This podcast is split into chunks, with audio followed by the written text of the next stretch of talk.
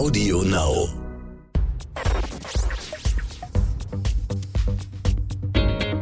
Kreativität und Unternehmertum. Der Bertelsmann Business Podcast mit Isabel Körner. Hallo und herzlich willkommen zum Bertelsmann Business Podcast Kreativität und Unternehmertum. Wir freuen uns sehr, dass ihr dabei seid. Mein Name ist Isabel Körner, ich bin Wirtschaftsjournalistin und oft auch für den Nachrichtensender NTV im Einsatz. In dieser Podcast-Reihe spreche ich mit interessanten Persönlichkeiten aus der Bertelsmann-Welt. Es geht um Kreativität, es geht um Unternehmertum und es geht auch um Persönliches. Heute sind Matthias Dang und Stefan Schäfer zu Gast. Die beiden führen jetzt seit mehr als einem halben Jahr zusammen RTL Deutschland, wozu ja inzwischen auch Gruner und Jahr gehört. Die beiden haben viel vor. Sie wollen das Medienhaus der Zukunft aufbauen, noch mehr unabhängigen Journalismus bieten und mit RTL Plus ein Deutschland-Abo für alle etablieren. Es geht um 15 Fernsehsender, 50 Printmagazine, 17 Radiosender, 75 digitale Angebote, eine Podcast-Plattform und eben das Streaming-Angebot RTL. Matthias Dang ist zudem Mitglied im Group Management Committee von Bertelsmann und außerdem Geschäftsführer der Bertelsmann Ad Alliance. Stefan Schäfer gehört ebenfalls zum Group Management Committee von Bertelsmann und im Operations Management Committee der RTL Group an. Er ist zudem auch Chef der Bertelsmann Content Alliance. Herzlich willkommen. Hallo. Hallo. Normalerweise beginnen wir diesen Podcast ja mit der Frage, was ihr mitgebracht habt zu diesem Podcast, damit wir auch etwas mehr Persönliches über euch erfahren, über euren Job erfahren. Aber in diesen Zeiten, die so intensiv sind, die so viel Veränderungen mit sich bringen auf politischer Ebene, auf gesellschaftlicher Ebene und auch auf wirtschaftlicher Ebene, und die vor allen Dingen auch sehr, sehr intensiv fürs Haus gerade sind, würde ich einfach gerne fragen, wie geht's euch eigentlich? Auch Isabella, ich glaube, das ist die Frage, die, die gerade überall auf dem Tisch liegt, ja. Und die muss man ja nicht nur als Chef eines Medienunternehmens äh, beantworten, sondern auch als Vater, als Ehemann, als Freund mit seinen Eltern, weil es ist ja, das sind ja Themen, die, die einen jeden Tag fordern, wie man darauf eingeht. Es war erst die Corona-Krise, jetzt ist es ähm, der Krieg und ähm, man redet mit den Kindern darüber, man redet mit den Kollegen darüber und mit den Kolleginnen so. Es ist ein großes Thema. Grundsätzlich muss ich sagen, ich bin ein sehr optimistischer Mensch. Von da aus her glaube ich immer daran, dass man das gemeinsam hoffentlich äh, hinkriegt. Und trotzdem muss man sagen, sind es bestimmt auch für mich persönlich in all diesen Rollen die herausforderndsten Themen, die ich ähm, in meinem Leben bisher je hatte. Auch ich kannte diese Art von Krisen bisher überhaupt nicht in meinem Leben. Und von da aus her hoffe ich, dass wir das miteinander gut hinbekommen. Aber es ist trotzdem auch was, was einen wirklich nachhaltig in jedem Lebensbereich äh, beschäftigt. Ja, bei mir war das so, mh, hm, neben dem, dass es mit, mit, mit Freunden und Familie diskutiert, ich habe bis zum Schluss nicht geglaubt, dass es passiert. Also ich weiß, ich weiß, nicht, man könnte dann auch sagen, naiv würde wahrscheinlich ein, der eine oder andere sagen, aber ich war so, so gutgläubig, dass ich sage, das macht er nicht. Dass der das Szenario aufbaut, dass er die Truppen und, und dass er, was er, dass er politisch damit was erreichen wollte, das steht ja außer Frage. Aber für mich war das undenkbar, dass er den Schritt geht rüber und dann nur in die Ostgebiete und dann noch mal weiter. Ich muss sagen, da war ich wirklich, wirklich ähm, unglaublich schockiert und für mich war das eine Welt, wo ich gesagt habe, die, die passiert so schnell nicht mehr in Europa. Aber du sprichst genau das an, was viele ja so bewegt, dass innerhalb von wenigen Tagen ein Weltbild ja. völlig zerrüttet worden ja. ist, im Grunde genommen. Und nun stehen wir da mit dieser Unsicherheit und sollen doch so vielen auch Sicherheit bieten. Total. Genau. Ich meine, im Endeffekt war es ja auch, das geht uns ja allen. Ich bin zum Beispiel ähm, 47 Jahre alt, ja. Ich kannte das ja gar nicht. Corona hat ja zum ersten Mal gezeigt, dass es doch was ist, was von heute auf morgen alles verändern kann in deinem Leben. Bis dahin hatte man seine Themen, seine Probleme, ja. Aber das, was kommt, was einem so nachhaltig ähm, zeigt, du bist auch verletzbar und verwundbar und es gibt was, was größer ist als du, das kannte ich bis dahin nicht. Und ich finde, das war eine Erfahrung, ähm, wie immer man die einschätzt, aber die war neu und darauf folgend sofort eine Sache, die Matthias auch gerade sagt, ich hätte ja nie gedacht, dass ich heute mit dir hier sitze und wir reden über einen Krieg mitten in Europa. Ja, hätte ich noch vor Wochen für ausgeschlossen gehalten. Wir dachten ja alle, wir kommen aus Corona raus, es kommt Frühling, es wird besser, wir kommen hoffentlich in eine ruhigere Phase. Von da aus her, manchmal wacht man ja morgens auf und denkt so, das ist irgendwie geträumt oder das ist nicht wahr. Und ähm, ich glaube, das geht uns ja allen so. Ähm, und dann als Medienhaus sozusagen berichtet man den ganzen Tag darüber. Es verfolgt einen beruflich. Ja, äh, es hat auch beruflich, muss man sagen, unglaublich spannende Seite als Journalist gerade, das alles zu begleiten. Ähm, ja, ähm, ist groß, das Ganze. Das, das, was du gerade gesagt hast, wenn man morgens aufwacht. Also ich gucke morgens immer zuerst in die NTV-App natürlich. Und, und jeden Morgen zur Zeit wache ich auf und denke, okay, jetzt ist aber vorbei. Jetzt haben sie irgendeine Lösung gefunden. Das kann doch, ja, mhm. diese Irrsinn kann doch nicht weitergehen. Und, und dass das von einer Person abhängt, auch alles, was man ja so liest, ja, dass das wirklich von einer Person abhängt und alles, was jetzt weiter Person, dass eine Person da sitzen kann und kann sagen, so, ich führe jetzt mal Krieg oder ich drücke auf den Knopf oder ich mache das oder jenes, halte ich für irrsinnig. Irrsinnig und ist in meinem Weltbild bisher so nicht vorgekommen. Mhm. Das finde ich total interessant, dass sie das beide sagt, weil ähm, in meiner Familie ist es immer wieder Thema gewesen, einfach mhm. durch die Historie, weil meine Großeltern den Zweiten Weltkrieg mitbekommen mhm. haben, meine Großmutter hat die Bombardierung von Dresden mitbekommen und so diese Frage, wie entwickelt sich Politik, was passiert da international, ist eigentlich immer ein Thema gewesen mhm. und hat wahrscheinlich auch dazu beigetragen, dass ich diesen Beruf gewählt habe. Mhm. Aber guck mal, was man davor hatte. Davor hatten wir bestimmt dieses Thema Corona, was, glaube ich, ja bestimmt die ganze Welt nochmal Verletzbarkeit gezeigt hat. Und dann hatte man ja eher das Gefühl, wenn man mit Politikern gesprochen hat, etc., man, darüber stand Klima, muss man auch sagen, immer, immer die klimatische Veränderung war ja eigentlich das Weltthema, dass man das hinkriegt jetzt in einer unglaublichen Kraftanstrengung. Und dann hatte man vielleicht Sorge, dass Amerika in sich zerfällt oder auseinanderbricht. Aber dass Russland das wieder so ein Spiel spielt, ich glaube, damit, damit hat doch keiner gerechnet. Und übrigens, das ist, wenn man manchmal von oben auf die Welt gucken würde und man würde sich von außen angucken, würde man denken, ich meine, die haben doch bestimmt genug zu tun, diese Welt zu retten, ja, klimatisch für die Zukunft. Und dann machen die parallel sich dieses Thema auf. Ähm, also, hm. es ist ja manchmal zum Verzweifeln. Ja, es ist interessant, dass du das sagst, weil es ist genau das, was man von Astronauten immer wieder hört, mhm. die die Erde aus einer anderen Perspektive mhm. gesehen haben und viele von ihnen immer wieder betonen, wie fragil, wie mhm. verletzlich die Erde an sich und das Leben hier aus dem All wirken. Ja, wenn wir, wenn wir schon so, so weit weg jetzt sind, was, was, was mich da aber immer wieder beschäftigt und, und, und wo ich denke, dass, dass die Menschheit, wenn man sich die ganze Geschichte der Menschheit anguckt, wiederholen sich ja alle Themen wieder. Sie alle wieder. Und immer in einer anderen Facette, aber sie wiederholen sich wieder. Und dann denkt man, das kann doch eigentlich nicht wahr sein. Ja, wenn man von, von Frühzeit bis heute guckt, immer wieder und immer wieder sind es diese Menschen, die im Prinzip es ins Chaos stürzen. Dass wir daraus nicht ein anderes Konstrukt und eine andere Sicherheit gewählt haben, das ist das, was mich immer wieder so verzweifeln lässt. Wir sind doch so viel, haben uns doch so viel weiterentwickelt. Und und dann ist doch immer wieder einer da, der sagt, so, jetzt, jetzt will ich aber da einmarschieren, weil, aus welchen Gründen die ja eh an den Haaren herbeigezogen sind. Ähm, da denke ich mir, das kann doch nicht wahr sein. Und gleichzeitig, Isabel, für dich und auch für uns alle, jetzt sind wir Journalisten oder arbeiten im Medienhaus. Gleichzeitig ist es bestimmt in meinem beruflichen Leben die spannendste Zeit ever, dass man da teilhaben darf. Erst war es bei Corona so und jetzt nochmal. Ja, von Stern bis NTV, von RTL aktuell bis all unseren Angeboten. Ich meine, man kriegt unglaublich viele Informationen. Man hat unglaublich tolle, gebildete Kollegen um sich herum und Kolleginnen, die einen aufklären, die einen informieren. Ja, und das sozusagen auszusteuern miteinander. Also ich kann auch sagen, ich glaube, dass es für dieses Unternehmen, ja, also ich kann ja den ganzen Tag nur meinen Dank aussprechen, was die Kolleginnen und Kollegen leisten in diesem Hause, was sie, wie sie Deutschland informieren. Übrigens, das hattest du vorhin mit unabhängigem Journalismus, Matthias. Und ich habe immer gesagt, unabhängiger Journalismus muss einer unserer großen Felder sein, die wir, die, wo wir Zukunft gestalten. Und man zeigt ja jetzt, was das bedeutet. Ja, ich meine, besser hätte das Beispiel nicht gewählt werden können. Wir können da was abrufen, was wir meisterlich können, was Menschen uns zutrauen. Ja, wenn man die Reichweiten von NTV, von RTL aktuell und den Nachrichten sieht, muss man sagen, diese Krisen auf der anderen Seite zeigen sie uns, wie wir Deutschland informieren können. Es ist ja auch manchmal, man möchte ja morgens gar nicht aufwachen und jubeln über das, was wir schaffen, weil man denkt, man jubelt über eine Sache, die in sich so, so schwierig ist. Ja? Und das mhm. muss man ja auch noch miteinander äh, äh, in Einklang bringen. Ähm, ja, also. Absolut. Ich glaube, viele von uns haben diesen Beruf ja auch gewählt, um nah am Zeitgeschehen zu sein und um darüber zu berichten. Und ich glaube, die meisten von uns würden sich wünschen, dass wir niemals über Krieg berichten müssen. Mhm, das Total. ist das, was du gerade gesagt hast, Matthias. Und wenn ich dann Zuschauern erkläre, was passiert ist, zum Beispiel in diesem Konflikt, aber auch in anderen Konflikten auf dieser Welt, denke ich immer, wir sind im 21. Ja, genau, Jahrhundert. Ist genau. das wirklich das, was ja, ich gerade ja. vortrage, was ich gerade erkläre? Total. Warum? Immer diese Frage, warum? Mhm. Wir sprechen gleich noch über die Verantwortung, die das auch mit sich bringt. Denn äh, unabhängiger Journalismus ist das eine, Verantwortung in diesen Zeiten auch das andere noch dazu.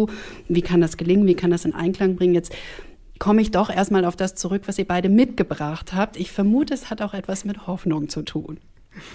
Soll ich anfangen? Mhm. Gerne. Ja, ähm, ich habe den Dein roter Faden mitgebracht, eine, Postkarte, äh, die ich geschenkt bekommen habe von einer Kollegin, weil bei mir muss immer alles einen roten Faden haben. Ja? Also egal, ob das jetzt, da ist man ja Mensch, ja? egal ob das jetzt beruflich oder privat ist, da kann auch wie auf der Karte mal ein Knoten drin sein. Also der rote Faden ist nicht immer stringent gelegt, um das gleich dazu zu sagen. Ähm, deswegen ist die Karte so schön und ähm, das ist was, was mich als, als Mensch oder als Typ ausmacht dass ich immer versuche, die Dinge immer von A bis Z zu durchdenken, zu überlegen, wie macht man das. Und natürlich muss man dann auch äh, individuell reagieren und mal nach rechts oder links gehen oder den Knoten rein oder raus machen. Ähm, aber das war, das ist etwas, was äh, schon, keine Ahnung, die ist schon über 10, 12 Jahre, die hängt an meinem Schreibtisch. Und die erinnert mich immer daran. Und ich sage natürlich auch oft in, in Meetings oder ja, wenn man über, über Themenentwicklung sage ich immer, ja, wo ist der rote Faden? Und manchmal habe ich so das Gefühl, dass die Kolleginnen und Kollegen, mit denen ich schon länger zusammen die können es einfach nicht mehr hören. Ja, ich versuche mir immer noch mal eine andere Metapher einfallen zu lassen, aber der rote Faden ist dann schon passend und äh, ich gucke dann immer in die Gesichter und denke mir, oder ich sage dann auch, ja, ich weiß, ihr könnt es nicht mehr hören, aber ja, wo ist er denn? so, das so ein bisschen. Aber das sind wir genau beim Journalismus auch. Ja, ab, absolut, absolut. So, das ist meine, meine mhm. ich habe jetzt gerade witzigerweise vor zwei, drei Wochen hat mir ein Kollege einen, einen, einen roten Faden auf einer Rolle geschenkt. Mhm. hat gesagt, hier Matthias, und das ist jetzt schon über zehn Jahre alt und vor zwei, drei Wochen noch mal einen Faden auf einer Rolle und nach dem Motto, da, das schenke ich dir mit einem komischen roten Faden immer. ah, schön. Ich habe mitgebracht, ähm, ein Ast von einem blühenden Obstbaum. Ja? Mhm. Wir haben gerade überlegt, welcher Obstbaum es ist. Wir glauben, es ist eine, eine Kirsche ne? oder eine Pflaume. Ähm, wir wissen es nicht. Es war äh, in unserem Hof hier bei RTL Deutschland ähm, äh, war dieser Ast. Und ich habe ihn mitgebracht, weil ich sage immer, wie Matthias sagt, das braucht einen roten Faden. So glaube ich, dass, ähm, dass Kreativität mit Empathie beginnt. Also ich glaube, dass ähm, Empathie halte ich für einen ganz wichtigen Faktor für so ein Medienhaus, weil ich mag es in der Woche A, mich die ganze Zeit auszutauschen. Also ich bin jemand, der den Dialog mag und das mag ich übrigens mit Freunden und mit Kolleginnen und Kollegen. Ich mag Menschen um mich herum haben und ich mag mir Menschen und Dinge erarbeiten im Dialog. Aber ich glaube, deswegen habe ich den Ast mitgebracht. Ähm, ich mag es am Wochenende, mich zurückzuziehen in die Natur, ähm, um darüber nachzudenken, was hat man eigentlich diese Woche alles erfahren, was haben einem Menschen erzählt und übrigens, was ist eigentlich die Übersetzung davon. Ja? Und wie wir gerade gesprochen haben davon, wie geht es eigentlich jetzt uns, wie geht es Deutschland und was machen wir daraus für ein Medienangebot? Da muss man ja irgendwie erfüllen, was ist so die Grundstimmung und wie interpretiert man die mit seinem Programm? Und ich fand das immer schön, in die Natur zu gehen, äh, Ruhe zu haben und ähm, irgendwie dann mit einer Antwort zu kommen. Und deswegen habe ich diesen, diesen Obstbaum mitgebracht, weil ich glaube, die, die Natur mir da immer, man kennt das ja, wenn man in den Wald geht, wird man ja sofort so ruhig und das macht ja was mit einem. Und ähm, wenn man in dieser Medienlandschaft lebt, glaube ich, ist manchmal Ruhe und Abstand und Nachdenken und Fühlen gar nicht so blöd. Ganz, ganz wichtig. Und dann erdet es einen auch, äh, wenn man rausgeht. Ich habe eben gesagt, vielleicht ein Zeichen der Hoffnung, als ich gesehen habe, was ihr mitgebracht habt. Und wenn ich an einer Stelle nochmal meine Großmutter jetzt zitieren darf, hm, sonst bin ich ja nicht so persönlich. Aber was die mir auf jeden Fall für solche Zeiten, die wir gerade erleben haben, mit auf den Weg gegeben hat, ist, du musst in der Lage sein, dich in deinem Leben immer auch nur einfach über einen blühenden Baum freuen zu können. Mhm. Das ist schön. Manchmal gibt es nur das. Mhm. Und übrigens, ich finde das gut, dass du persönlich bist. Jetzt sind wir ein Medienhaus. Und ich glaube, was man ja lernt, ist, glaube ich, da auch mal eine persönliche Einordnung zu geben, eine persönliche Note zu haben. Ich glaube, das ist doch sehr zeitgemäß, weil ich glaube sozusagen, weil sonst auch viele Hüllen und äh, Stanzen gebraucht werden. Ich glaube, jeder sucht ja nach einer menschlichen Geste und das ist ja oft das, was auch zurückbleibt. Ja, und ich glaube, ähm, von da aus her, äh, wenn deine Großmutter tolle, schlaue Dinge hat, sollten wir davon heute mehr erfahren, weil ich glaube, das wird definitiv am Ende dieses Podcasts werden äh, unsere Zuschauerinnen und Zuschauer sagen, Mensch, da hat doch die Mutter von Isabelle gesagt Folgendes. Ich glaube, das wird definitiv in Erinnerung bleiben. also mehr vom Persönlichen. Ja, ja, sie hört dann bestimmt ganz gespannt zu. Bleiben wir noch mal ganz kurz bei dem Thema, wie sich RTL Deutschland verändert hat in diesen Wochen. Mhm sind ja prägende Wochen. Also so empfinde ich ja. das. Stefan hat es ja schon ein bisschen so angedeutet, in den Wochen des Krieges jetzt hatten, aber auch schon in der Corona-Zeit. Aber jetzt gerade nochmal, dass wir immer sagen, wir, wir wollen das Medienhaus der Zukunft bauen. Wir sind ja erst am Anfang. Ja? Wir gehen jetzt auf die Reise gemeinsam miteinander. Das ist ja wirklich eine, ja, eine lange, kein Sprint, eine lange Reise, die wir gehen. Und dass so schnell eine Bestätigung zumindest eines Parts unserer Strategie, unabhängiger Journalismus, so nochmal jetzt rüberkommt, das ist natürlich schon ähm, ein, ein, echtes Thema, wo man auch merkt, dass das Haus zusammenrückt. Uns war es ganz wichtig, ein Unter uns Spezial zu machen, wo wir nur darüber sprechen, weil wir erlebt haben, dass ähm, viele Kolleginnen und Kollegen das sehr mitnimmt. Ja? Ähm, nicht nur im News-Bereich, die, sagen wir mal, ha wirklich hart dran sind, sondern auch die gar nicht so direkt programmlich betroffen sind. Um zu sagen, wir stehen auch als Haus zusammen und wie wichtig es uns ist, diesen neutralen Journalismus zu machen, Fakten zu bringen ähm, und ehrlich miteinander umzugehen, aber auch zu sagen, wir stehen zusammen. Das war eigentlich relativ schnell und das zahlt ja auf eine wie gesagt, das ist immer ein bisschen blöd, weil, weil das jetzt kein schöner Außeneffekt ist, aber es zahlt ja genau auf das Thema ein, wo wir gesagt haben, wo wir strategisch hinwollen. Eine ganz wesentliche Säule ist unabhängiger Journalismus. Und jetzt kommt er noch so schnell, so immens zum Tragen. Hm. Aber wie gelingt uns das? Wie gelingt uns wirklich unabhängiger Journalismus? Mhm. Du, also ich glaube, ähm ich glaube, da müssen wir uns vielleicht gar nicht so vornehmen, weil ich finde, das, was wir die letzten Jahre und Jahrzehnte gemacht haben, ja, äh, und die, das kann ich mir ja gar nicht auf meine persönliche Fahne schreiben. Ich finde, die, wie die Kolleginnen und Kollegen von Stern bis RTL aktuell und äh, wie all und NTV die Formate äh, wie immer sie heißen. Ich kann nur meinen Kolleginnen und Kollegen, die es vor mir gemacht haben oder jetzt mit mir, einen so ganz großen Dank aussprechen, weil ich finde, das ist hier unabhängiger Journalismus und hochglaubwürdig. Sonst wäre die Marke NTV, RTL aktuell Stern nicht da, wo sie sind. Ja? Und ich finde, wenn man das so merkt, wie wir agieren, wie wir berichten, ja, es gibt ja gar keine großen Treffen darüber, dass man sagt, übrigens, das ist unsere Guideline, so müssten wir das tun. Ich müsste irgendwo anrufen und sagen, übrigens, ich hätte es gerne anders oder es ist ja wirklich hier unabhängiger Journalismus. Es ruft keiner von oben nach unten an und sagt übrigens, ich hätte den Kommentar gerne in die Richtung ein bisschen mehr. Das, glaube ich, könnte jeder Journalist hier unterschreiben in diesem Haus. Ich glaube, wir haben eine ganz gute Ader dafür, möglichst viele Menschen breit zu informieren. Ja, das auch nicht sozusagen aus der Elfenbeinturm äh, der, der Elite zu machen, sondern nach bestem Wissen und Gewissen unabhängigen Journalismus zu betreiben. Und ich finde, das ist das ist, das ist hier drin in dieser DNA. Und oft wird man gefragt, woher kommt das? Ich glaube, das kommt von der Ausbildung, von den Menschen, die wir auswählen, von dem, was wir vorgeben, von dem, wie wir auf Dinge reagieren. Ähm, und von daher glaube ich, ähm, das klingt hoffentlich nicht so, als ob das selbstverständlich wäre, aber es ist wirklich ich glaube, wir machen das ohne, dass wir tagtäglich darüber nachdenken, was ist das eigentlich? Und übrigens, was man merkt, ist in diesen Zeiten, was das für einen hohen Wert hat. Absolut. Was das für einen hohen Wert hat, dass Menschen uns da draußen glauben, was wir berichten. Und man merkt ja in der Corona-Krise schon, wie man dachte bei digitalen Kanälen oft, Mensch, ist das wohl wahr, was ich da gerade gelesen habe? Ja, wo habe ich diese Nachricht eigentlich her, gerade jetzt im Krieg? Wie viele Bilder gehen rum, die nicht wahr sind? Mhm. Und dass wir Kolleginnen und Kollegen und Marken haben, denen man glaubt, wenn die das sagen, wenn die das senden, dann ist das geprüft. Und übrigens, bei diesen, wir sagen ja alle, es ist auch ein medialer Krieg. Ja, es ist ja fast ein Wunder, dass wir bisher nichts gezeigt haben, wo wir hinter revidieren mussten, weil wir sagten, auch Mensch, jetzt sind wir auch im Irrtum aufgesessen. Jeder versucht jeden Tag uns ja was unterzujubeln, was mhm. nicht wahr ist. Und das zu schaffen bis heute durch unglaublich gute Kolleginnen und Kollegen, ähm, die Wahrheit zu zeigen und nicht fake aufzusitzen, ja, das ist echt ähm, toll. Wir gehen ja davon aus, dass 20 Prozent aller Nachrichten, die bei uns eintreffen, ungefähr nicht wahr sind. Mhm. Ja, und die rauszufiltern, mhm. großartig.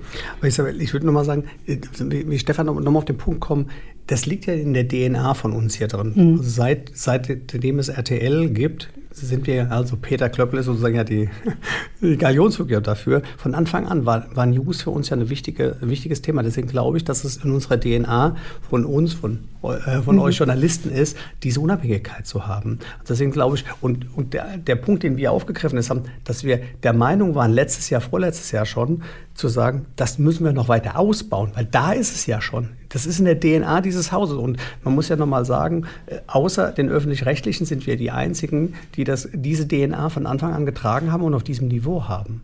Und da nochmal zu sagen, da müssen wir nochmal weiter ausbauen, das ist ein wichtiger Punkt der Zukunft.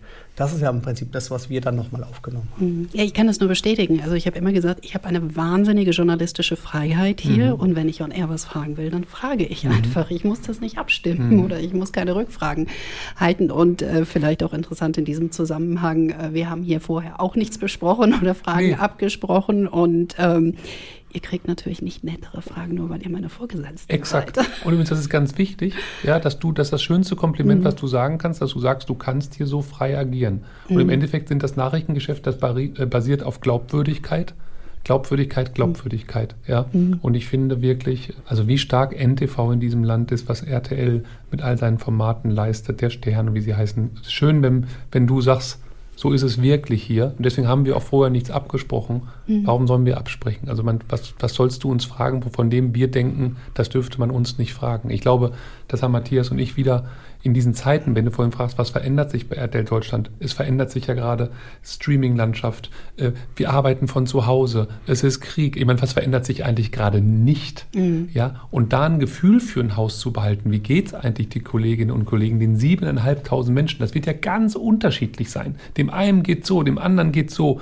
Ja, und Matthias und ich haben ja gesagt, was wir am meisten bieten können, ist Transparenz. Was wir am meisten bieten können, ist Kommunikation zu sagen, so schätzen wir das ein. Ja, damit man ein bisschen Orientierung gibt in diesen Zeiten, wo sie wirklich wirtschaftlich, inhaltlich, äh, strukturell so viel in Tagen verändert. Hm. Ich möchte noch einen Punkt ansprechen und dann werden wir ein bisschen weitergehen, auch zu weiteren Themen, nämlich ein neues Format, was im Rahmen der vergangenen Wochen entstanden ist, mit einer Kollegin aus der Ukraine, die selber das Land verlassen musste, auch um in Sicherheit äh, zu kommen. Ein, ein Format, das auf Ukrainisch stattfindet. Wie ist es dazu gekommen? Wie hat man da auch zueinander gefunden? Ja, wieder muss man sagen, die Leistung der Redaktion, ja. Caroline Aschion präsentiert ja das Ukraine-Update auf rtl.de und ntv.de, ja. Und ich finde, das ist eine, ähm, ah, wieder sowas, eigentlich aus einer traurigen Situation heraus, eine tolle Übersetzung in den Journalismus. Und auch da sind es die Redaktionen, die sich das ausdenken, einfallen, organisieren, ja. Ähm, und von da aus her finde ich das ein ganz starkes Signal, dass wir das tun. Übrigens auch, dass wir noch in Kiew vor Ort sind mit Reporterinnen und Reportern vor Ort. Übrigens auch da sind wir immer, vielleicht kommen wir später noch dazu, natürlich sind wir immer darauf bedacht, dass Sicherheit an erster Stelle steht, genau wie Gesundheit während Corona an erster Stelle stand. Und trotzdem möchten wir als großes Nachrichtenhaus senden, ähm, einordnen und berichten so. Ja, und Caroline Aschion ist ein Geschenk. Ja, toll, dass die Kolleginnen und Kollegen äh, sie gefunden haben und ich hoffe, dass sie ihre Landsleute und Co. so gut informiert und dass wir einen Beitrag machen können, äh, neutrale Berichterstattung zu liefern. Wir hatten ja schon mal 2015 war das meiner Meinung nach im Rahmen der anderen Flüchtlingskrise in der Zeit ein Format auf Arabisch, damals Mahaba hieß es. Ähm, könnt ihr euch vorstellen, dass auch abgesehen von solchen dramatischen Sondersituationen wir sowas in Zukunft vielleicht häufiger machen, um auch der Diversität gerecht zu werden in, in diesem Land oder auch um Zeichen zu setzen? Ich glaube, es beginnen ja Zeiten, wo man sich alles vorstellen kann. Ja? Ähm, Und das ist hoffentlich ein Medienhaus von heute und der Zukunft, das nicht sagt, ich kann mir das alles nicht vorstellen, weil ich weiß, dass das nicht klappt oder es klappt. Ich finde genau, was du gesagt hast, wir werden immer diverser. Ja, das Land verändert sich total. Und ich glaube, auch da wieder als Medienhaus zu gucken, wie läuft denn eigentlich sowas? Was ist unsere Interpretation? Ja, und was ist sozusagen unser Angebot in der Zukunft? Übrigens eine sehr gute Frage. Und ich glaube, wir sollten aus Carolina lernen, was uns das gebracht hat und was ist unsere Interpretation noch für ganz andere äh, Dinge, die wir tun können. Von da aus her finde ich ein sehr, sehr guter äh, Testballon auch für alles, was wir weiter vorhaben. Ihr habt eben schon so ein bisschen angedeutet, was ähm, nicht nur die vergangenen Wochen, sondern auch die vergangenen Monaten auch im Rahmen der Pandemie sich verändert hat und wie auch das Zusammenspiel von RTL, Gruner und Ja sich verändert jetzt in diesen Zeiten. RTL und NTV. RTL und NTV, was ich ganz wunderbar finde. Super. Also auch Hätten wir doch auch nicht gedacht. Nee. Plötzlich senden wir gemeinsam. Ja, übrigens auch da haben jetzt Kollegen äh, und Kollegen gesagt, du, das hätten wir früher, oh Mensch, hätten wir vielleicht Jahre für gebraucht. Man hätte gesagt, die Marken passen vielleicht nicht so zusammen. Ne? Und dann kommt eine Krise, genau wie die Krise es geschafft hat, ein Unternehmen von zu Hause aus zu lenken. Ja. Wer hätte denn das gedacht? Ja. Und so hat man plötzlich gezeigt, Mensch, wir haben so tolle Möglichkeiten, lass uns das doch gemeinsam machen. Theoretisch haben wir auch zweimal Jahre von Entwicklung übersprungen. Ja, ähm, toll. Ja, und wir haben Dinge gemacht, auf die Idee wären wir vielleicht auch gar nicht gekommen, in Konstellationen, Total. die niemand auf dem Schirm gehabt hätte. Und auf einmal passierte es und hat funktioniert. Ja. Und jetzt finden es alle gut. Das ist schön. Also wenn es um dieses Zusammenspiel geht und um den Aufbau dieses großen Medienhauses in so vielen Facetten, wo stehen wir da eigentlich gerade? Also ihr habt mal gesagt, es ist ein Marathon, das müssen mhm. wir immer wieder im Kopf behalten. Wie viele Kilometer haben wir denn schon geschafft? ich, ich, nehme immer gerne das Segelbeispiel, mhm. ähm, weil, weil beim Marathon ist ja klar, nach 42 Kilometern ist das Thema durch. Ja, außerdem ist man müde, oder? Ja, ja, irgendwann ist man auch müde, das stimmt. Ähm, ich glaube, dass wir uns auf eine Reise begeben, wo das Ziel also, und das wird keine Wegmarke sein, mhm. nie klar sein wird. Also wir werden immer weiter segeln. Ja? Deswegen nehme ich mhm. immer das Segelbeispiel. Es wird sich immer so viel verändern, ja? die Wettereinflüsse, dann kommt ein Sturm von rechts und von links, ja? was auch immer dann passiert. Ähm, deswegen sage ich, wir sind gerade erst losgesegelt. Ja? Wir sind im Januar losgesegelt. Und jetzt haben wir März. Ähm, und äh, ich finde, wir haben schon eine Menge geschafft und wir sind auch dabei, weitere Schritte zu gehen. Aber es ist wirklich der Anfang. Und es wird ein, ein, ein Prozess und ein Thema sein, was Jahre geht. Und dann werden wir wieder neue Themen haben. Ja? Das ist ja auch ein Punkt, den, den auch schon vor Pandemie wir ja hatten, dass ähm, äh, gerade Medien sich in so einer starken Veränderung äh, befinden, dass wir aus dieser Veränderung gar nicht mehr rauskommen werden. Und das ist auch etwas, was wir ganz, ganz offen und ehrlich auch, äh, Transparenz ja auch wichtig ist, dass wir sagen, wir werden uns einer kontinuierlichen Veränderung bewegen. Nicht aus innen heraus, das kann auch mal sein, kann immer sein, aber im Wesentlichen von außen, weil die, weil die Parameter sich verändern, weil die Anforderungen sich verändern. Das heißt, wir müssen uns denen ja anpassen und deswegen werden wir wird das ein, ein wunderbarer äh, Segelwettbewerb werden, äh, in dem wir losgesegelt sind vor zwei Monaten. Mhm. Und freuen uns darauf. Wie weit belebt denn interner Wettbewerb auch diesen Prozess? Also ich würde sagen, ähm, in, sehr intensiv, weil, weil interner Wettbewerb ist ja auch, äh, also wir wollen uns ja sozusagen nicht nur von außen Natürlich der Wettbewerb und die, die Strömungen, die dort reinkommen, das wollen wir ja auch von innen haben. Ne? Deswegen äh, sind wir ja auch so, dass wir sagen, wir wollen eine offene Kultur, wir wollen die Klarheit, wir wollen miteinander auch Reibung haben. All diese Themen, um uns weiterzuentwickeln, auch von innen. Auch, auch interner Wettbewerb ist ein guter Wettbewerb. Ihr ahnt, auf welche Frage ich hinaus möchte. Ne? Ich muss sie euch stellen. Ich würde mich sonst unglaubwürdig machen. Also, Stellt sie. Welche Crew wird dabei sein und wie viel von der derzeitigen Crew? Es ist einfach ein Thema, was immer wieder auch angesprochen ja, wird extern. Ja. Ja, aber ich finde, das haben Matthias und ich, wir werden ja nicht müde, das zu sagen. Und die Frage muss ja auch beantwortet werden. Die soll mhm. uns auch noch ganz oft gestellt werden. Lass mich dazu eine Sache sagen. Die meiste Frage, die ich kriege, ist ja, Mensch, das ist bestimmt schwierig, so zwei Unternehmen zusammen und die Kulturen und das ist bestimmt ja. anstrengend. Die Frage kriege ich vom Freundeskreis bis gerade mhm. äh, Intendantenkollegen der Öffentlich-Rechtlichen, die gerade da waren. Ja, ähm, ehrlich gesagt, und es ist überhaupt keine PR, die Frage verstehe ich.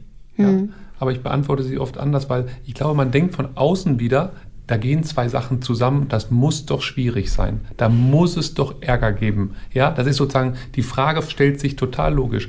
Matthias und ich, ich kann bis heute nur sagen, jedes Unternehmen hat seine Herausforderungen. Das läuft für mich die ersten drei Monate viel besser, als ich das gedacht habe. Eine unglaubliche Offenheit der Kolleginnen und Kollegen äh, einander gegenüber. Sie verstehen, glaube ich, was wir vorhaben. Ja, wir waren immer alle unter dem Dach Bertelsmann. Wir kennen uns auch theoretisch. Wir haben eine ähnliche Kultur.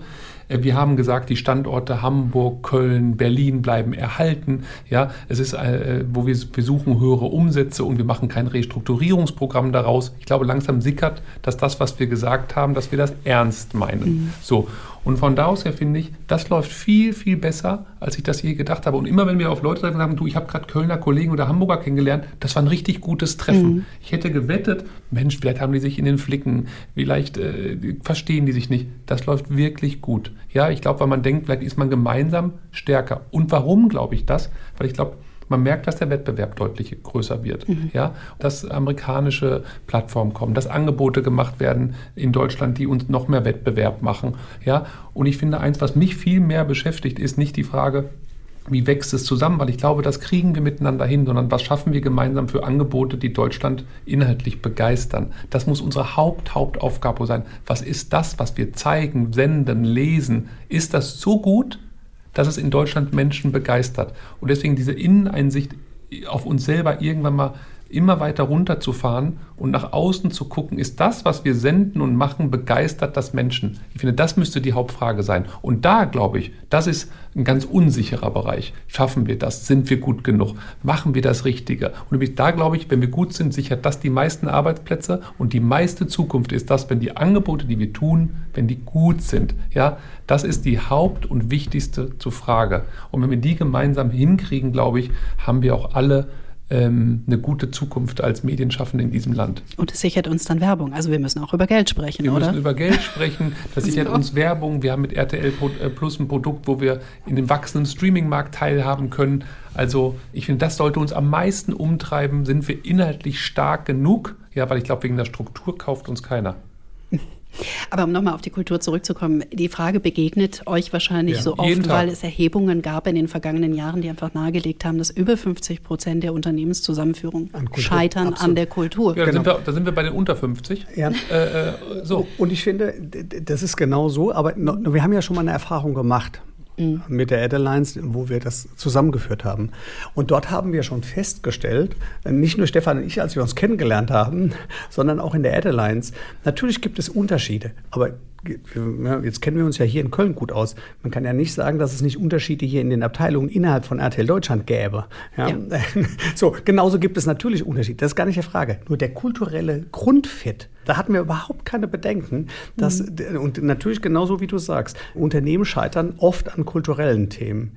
Das war nie unsere Sorge, weil wir wussten, beides sehr gut aus der Erfahrung, aber auch, weil wir die Leute jeweils in den beiden Häusern kennen, dass das nicht unsere, unsere Challenge sein wird. Und ich glaube, es ist auch ein Riesenunterschied. Wir, wir, wir sprechen das so auf. Es ist ein Unterschied, ob zwei Wettbewerber zusammengeschlossen werden, die sich jahrelang im Markt auf dem gleichen Produktfeld ja, geohrfeigt haben. Und dann sagt mhm. man übrigens, 50 Prozent sind zu viel da, weil es das gleiche Geschäft sind. Ja, Mann, wir sind unter Bertelsmann. Wir sind mhm. zwei Gesellschaften unter der gleichen Muttergesellschaft. Ich finde, es ist ein ganz anderer Fall, als wenn zwei Stahlunternehmen zusammengebaut werden und sagen, eins wird es nicht mehr danach geben. Mhm. Ja, ich finde es ein ganz, ganz anderer Fall. Mhm. Ein ganz anderer Fall. Das muss man echt immer wieder betonen, weil sonst finde ich, wir bauen ja nicht zwei Wettbewerber miteinander. Mhm. Und ich glaube, deswegen ist es auch hoffentlich sinnvoller und wir investieren in die Zukunft. Wir haben einen Gesellschafter, der sagt, er investiert massiv in den Ausbau dieses Geschäftes, unser Gesellschafter Bertelsmann ja, und RTL Group. Wir haben ja nicht gesagt, es liegt alles in den Synergien von Personal. So, von da aus her finde ich, ist es ein ganz anderer Fall. So ist das, wenn man groß ist. Und äh, das, was Stefan im zweiten Halbsatz gesagt hatte, wollte ich eigentlich auch gerade sagen. Also deswegen muss ich es nicht wiederholen. Aber dieser Angriffs- und nach vorne Weg und nicht die Frage der Rechtdruck, also das hat Stefan ja, ja auch gesagt, das ist ein ganz wichtiger Punkt. Und also deswegen die Kombination der Themen und das Angreifen und nach vorne gehen. Wir wollen ja Markt machen und nicht die Frage stellen, können wir den Markt, den gleichen Markt mit der Hälfte der äh, Kolleginnen und Kollegen machen. Das ist überhaupt nicht die Frage. Mhm. Und das ist das, glaube ich, was, was auch nochmal die Energie freisetzt. Mhm. Nun habt ihr gerade schon über Inhalte auch gesprochen. Mhm. Wir haben darüber gesprochen, dass das Geld dafür irgendwo herkommen muss. Was sind denn die inhaltlichen Trends jetzt gerade? Was, was wollen die Leute sehen?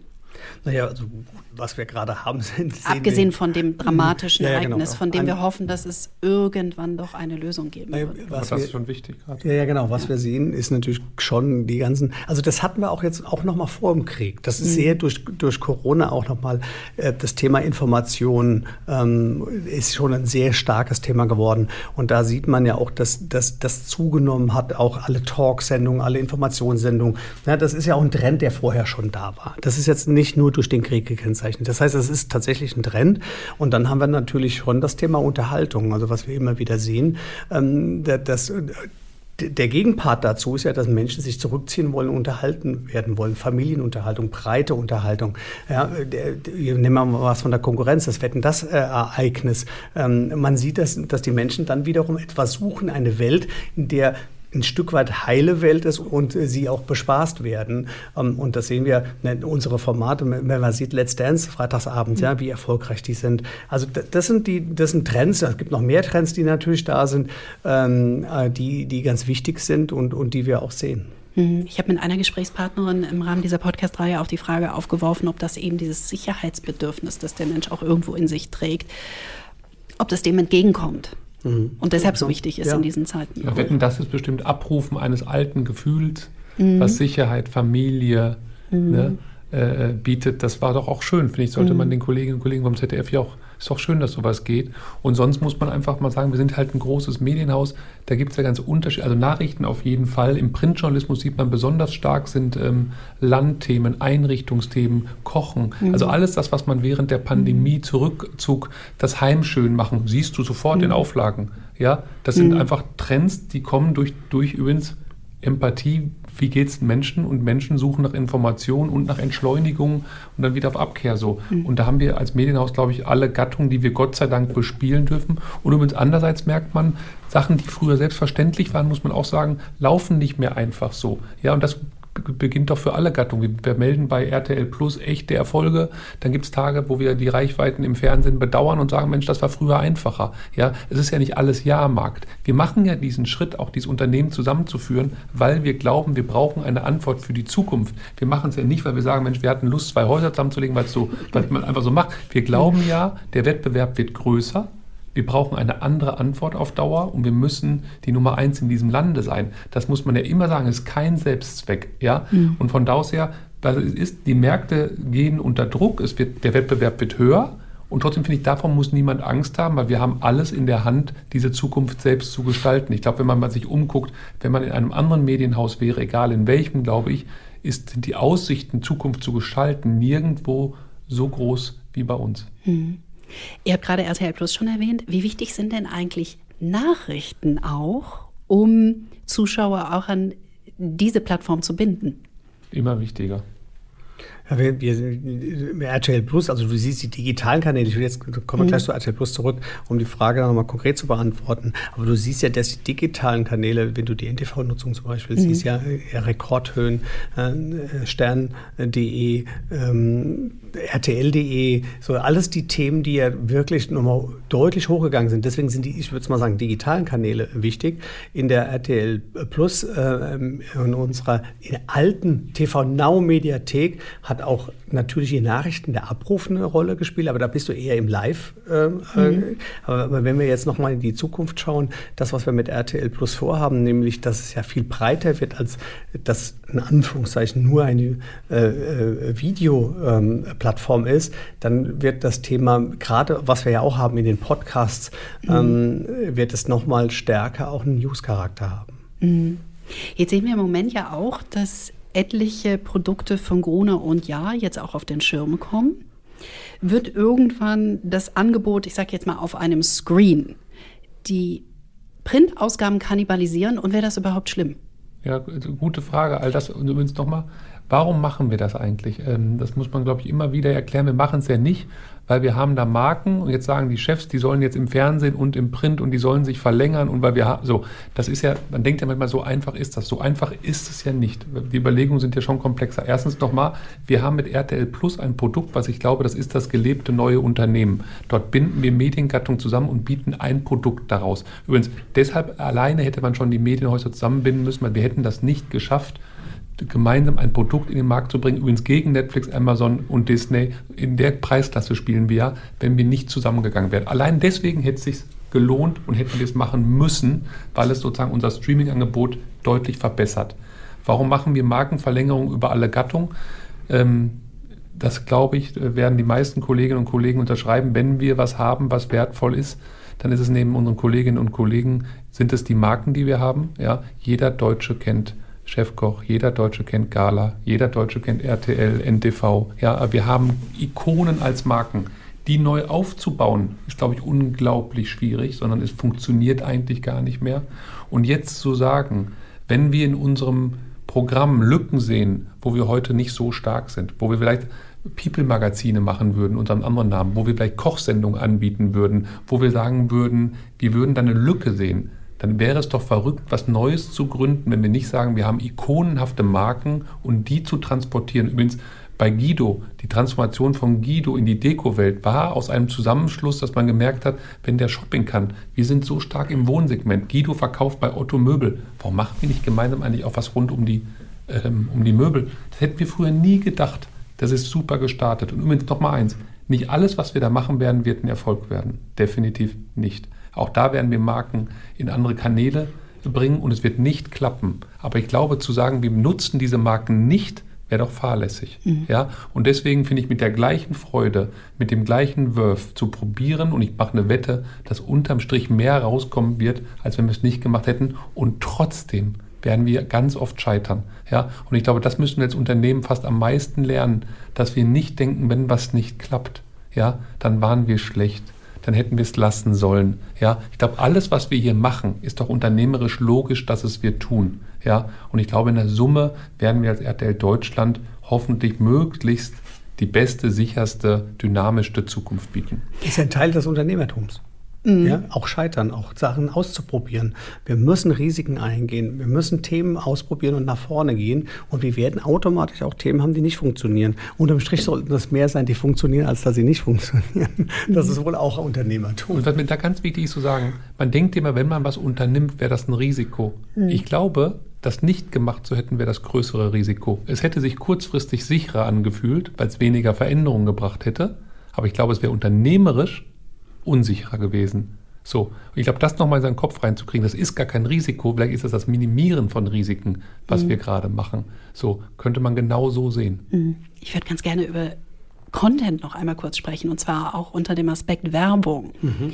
Wie muss sich denn der Content im Rahmen dieser Veränderungen auch verändern, wenn wir jetzt das veränderte Nutzerverhalten anschauen und zum Beispiel auch wahrnehmen, dass äh, viele Angebote auch mobil abgerufen werden wollen, zum Beispiel über das Smartphone? Ja. Also wir kommen nochmal zu dem Punkt zurück, dass wir, wenn wir das Medienhaus als Zukunft sein wollen und uns in den Wettbewerb durchsetzen wollen, gegen TikTok, gegen Insta, gegen allem Snap und so weiter, ähm, müssen wir die Kontakte in die, in, zu den Menschen da draußen bekommen. Also der Kernaufgabe dieses Unternehmens ist Inhalte, Inhalte, Inhalte und dann haben wir noch Tech und Data. Ähm, da kommen wir vielleicht später, oder weiß gar nicht, ob wir die Zeit noch dazu haben. Aber bleiben wir bei den Inhalten. Dass der Kern unseres Schaffens ist, Inhalte zu kreieren, die ähm, eine Nutzung da draußen generieren. Und das wird ja immer schwieriger bei der Fragmentierung der Nutzung, die wir haben, weil von jungen Menschen bis alten Menschen, sie haben deutlich mehr Kanäle und was passiert, sie nutzen sie auch noch.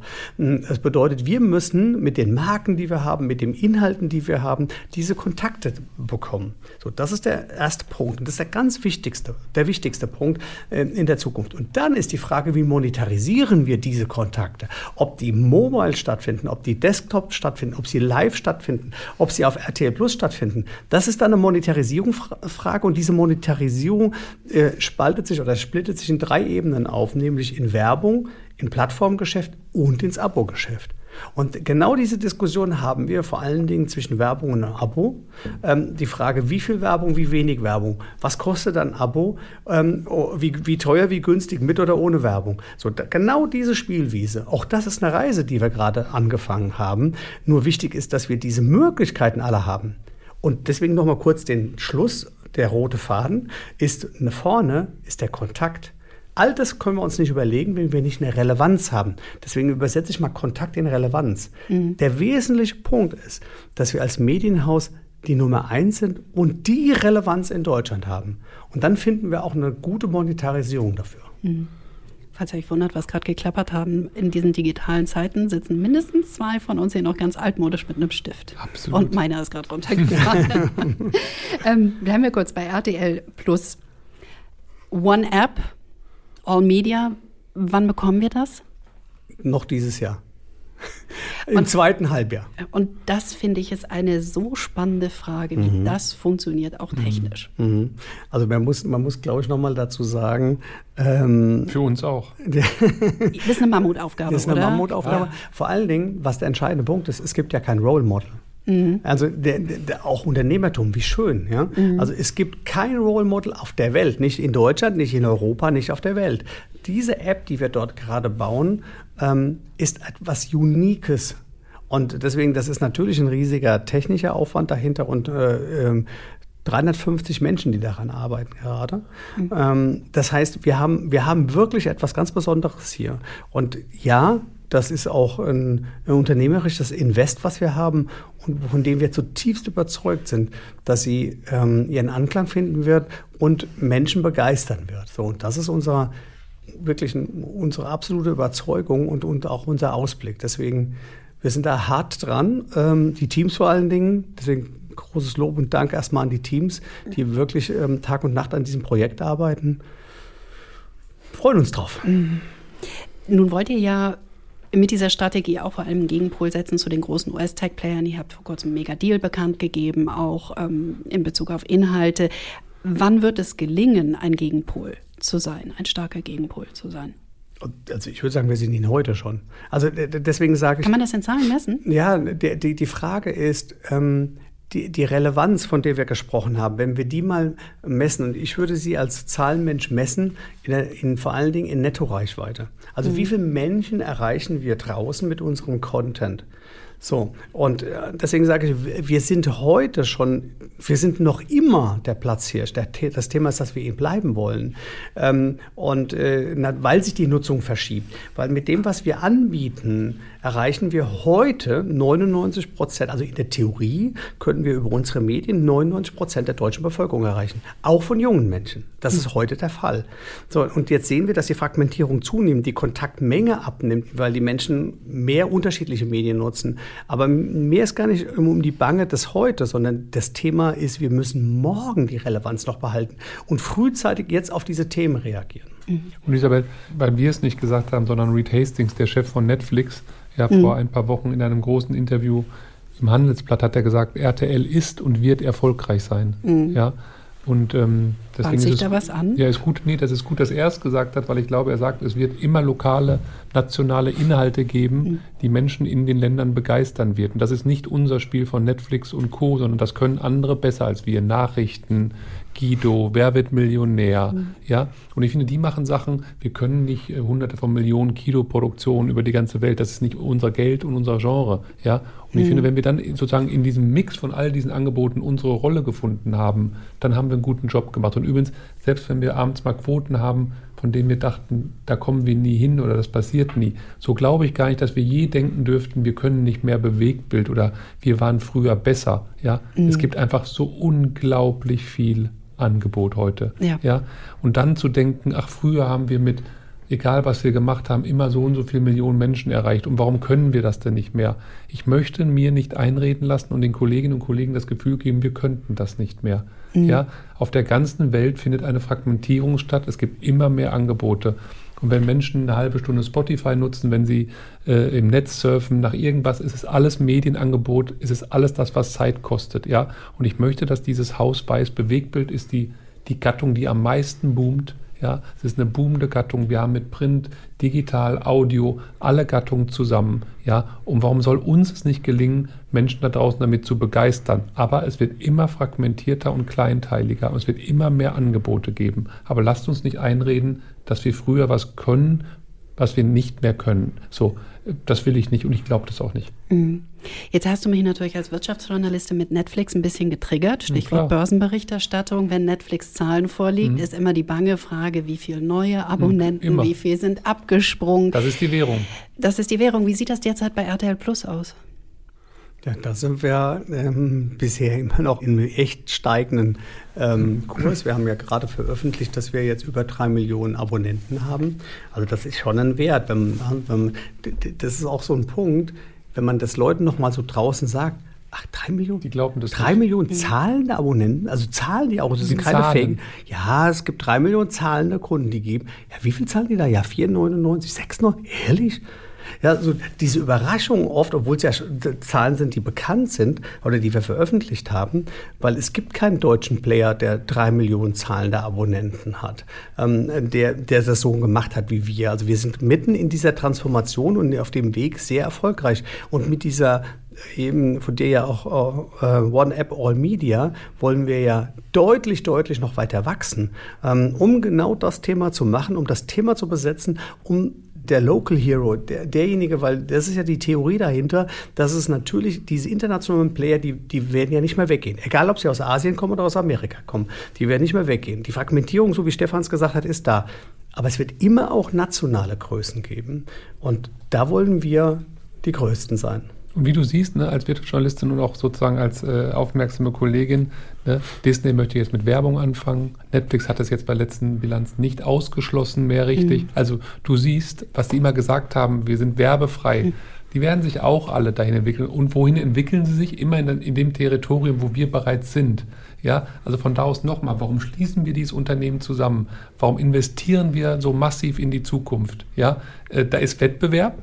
Ähm, wir werden uns verändern und wir haben ein Angebot miteinander, was, glaube ich, in diesem Land wirklich zukunftsträchtig ist. Und wenn man das, glaube ich, verstanden hat, was da los ist, was unsere Antwort ist, ich glaube, dann versteht man auch, warum wir diese Schritte gehen. Roter Faden. Roter Faden. Ich zeige gerade die, die Postkarte. Alles muss einen roten Faden haben, eine Strategie haben und eine Vision und ein Ziel. Und da sind wir gut unterwegs.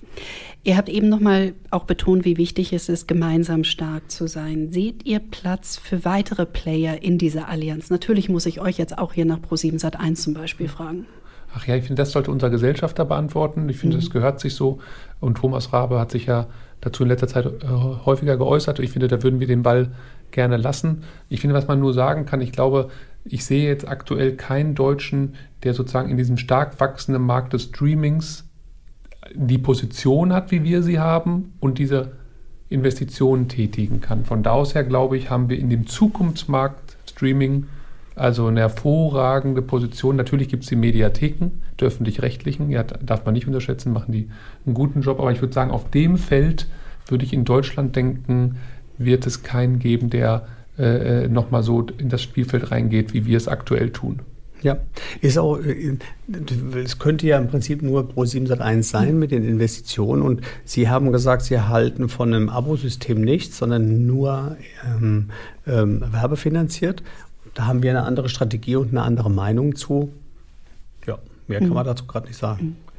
Ich sehe gerade, unsere Zeit neigt sich langsam dem Ende entgegen, aber wir wollen natürlich auch ein bisschen persönlich noch werden. Ich sitze zwei Männern gegenüber, für die Sport eine große Bedeutung im Leben hatte und wahrscheinlich auch noch hat. Was habt ihr aus dem Sport jeweils mitgenommen für den Job gerade und für diese Zeit? Matthias, ich finde, Matthias hat es für sich super interpretiert und deswegen fängst du an. Nein, ich sag mal, aus meiner Historie, Sport, mein ganzes Leben hat mich Sport mhm. begleitet.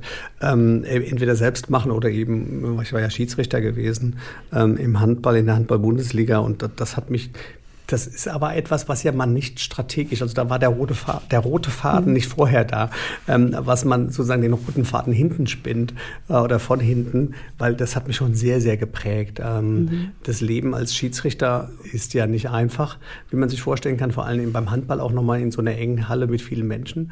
Ähm, Emotionen. Viel Emotionen, genau. Und was das Schöne ist, auch dort hatte ich ja immer ein Co. Weil beim Handball, jeder, der sich damit auskennt, weiß, dass Schiedsrichter gleichberechtigt sind mhm. beim Handball. Ja, es gibt unterschiedliche Aufgabenfelder, aber es gibt ganz viel Überschneidung auch. Mhm. Und man ist gleichberechtigt. Das ist ja anders als beim Fußball oder in anderen Sportarten. Und man braucht ein unglaublich blindes Verständnis und ähm, Vertrauen miteinander. Und, und, und wenn, man, wenn man auch mal eine andere Meinung hat, wie kommuniziert man das? Wie geht man damit um? Also es gibt so viele Themen, die ich als Schiedsrichter hatte, ähm, die mich heute äh, schon vorher auch in, in Teamarbeit und in Themen hier ähm, ge gebracht hat, ähm, die einen gestählt hat, ja, die ähm, mit Themen umgehen lässt. Aber jetzt nochmal mal in, der, in dieser Hochphase, die wir jetzt miteinander seit einem halben Jahr haben, auch als Co's, oh, das für mich, das ist, ja, das ist wie ein Déjà-vu, wo mhm. ich denke, mein damaliger Schiedsrichterpartner Thorsten, mit dem ich bis heute Verbindung habe, weil wir haben so viel Zeit miteinander verbracht, so viel blindes Verständnis gehabt, das prägt fürs Leben. Ich, ich könnte den jetzt anrufen und sagen, du, ich muss morgen bei dir einziehen. Bei mir ist irgendwas passiert. Dann würde er sagen, ja, komm. Mhm. Und genauso umgekehrt. Und äh, so ist es heute bei Stefan und mir auch. Äh, wir haben ein blindes Verständnis, wir haben ähm, ganz wenig ähm, unterschiedliche Sichtweisen auf Themen, was manchmal beängstigend ist. Ja, das gibt ein rundes Bild, gibt ein gutes Gefühl und macht auch Spaß. Spaß. Ich muss auch sagen, wir gucken uns manchmal morgens an und sagen, boah, ist das schön, dass wir uns zu zweit haben.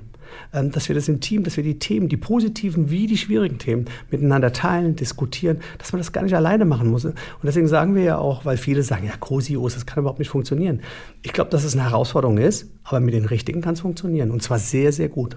Ich stelle mir so ein bisschen vor, das ist wie eine Doppelmoderation, natürlich auf ganz anderem Niveau. Aber ich sage immer, Doppelmoderation ist Königsdisziplin, weil man muss dem anderen auch Raum geben. Ja. Und man muss das auch akzeptieren. Ja, das ist genauso, wie du sagst. Und man muss sich gut kennen. Ja. Man muss sich wissen, wie der tickt und wie der und, denkt. Und der eine hat mal bessere Tage und der andere schlechte genau. und umgekehrt.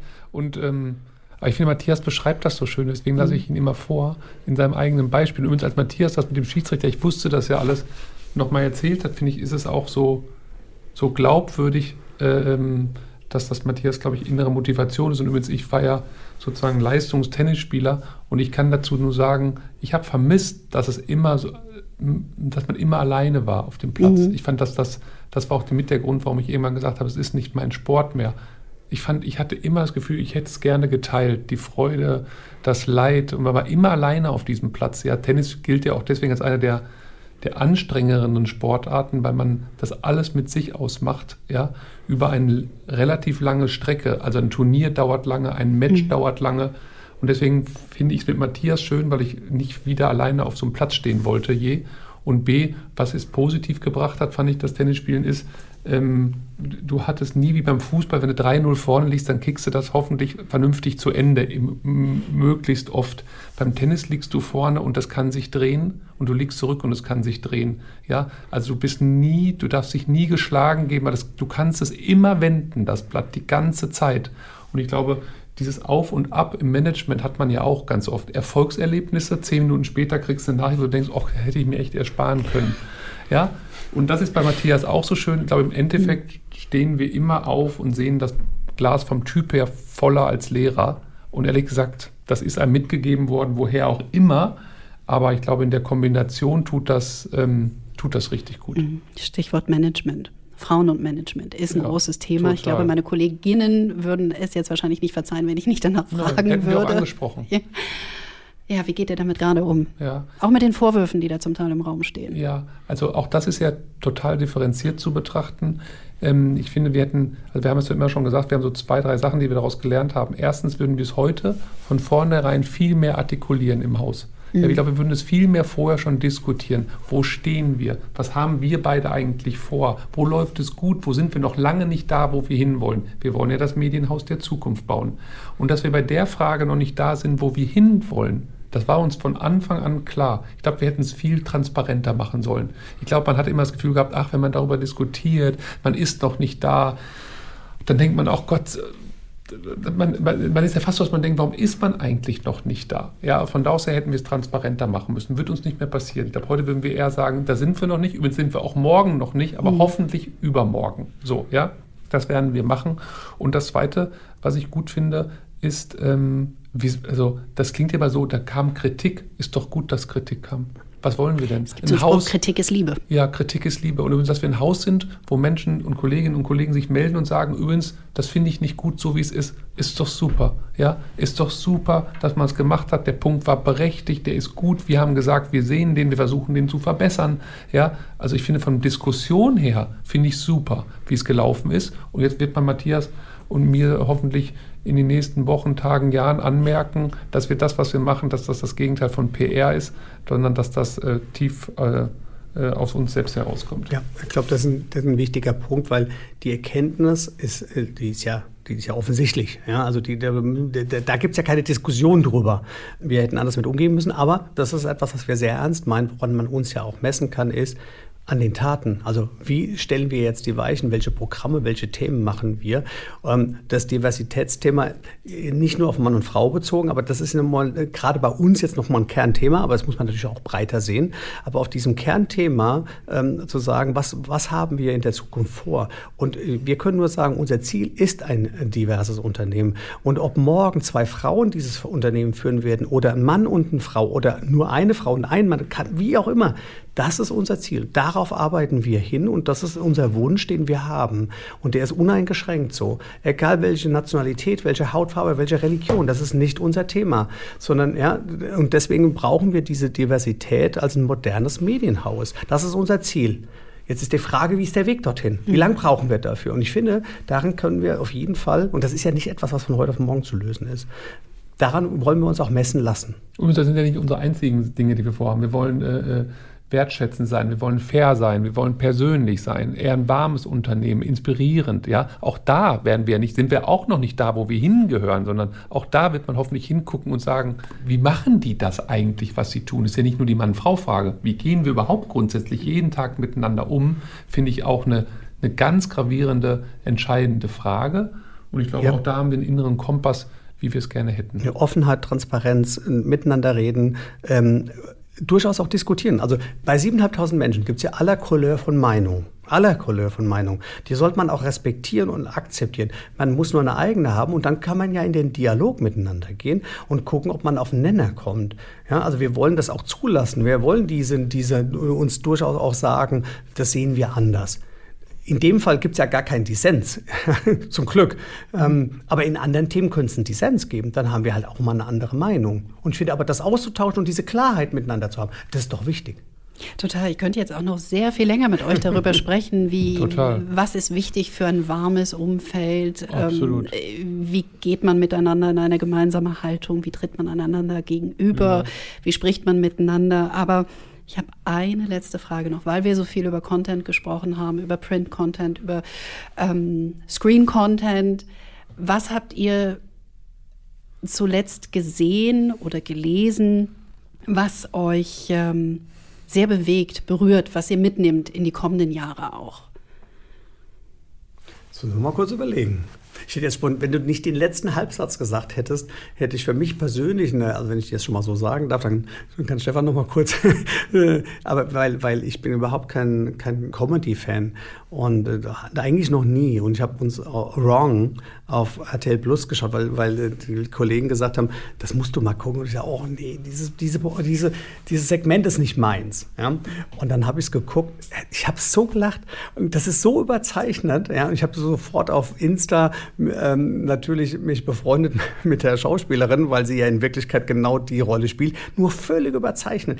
Ich fand das so gut. Ich habe die Hälfte in einem weggeguckt. Ja? Das ist jetzt nicht groß für die Zukunft mhm. und so weiter, ja.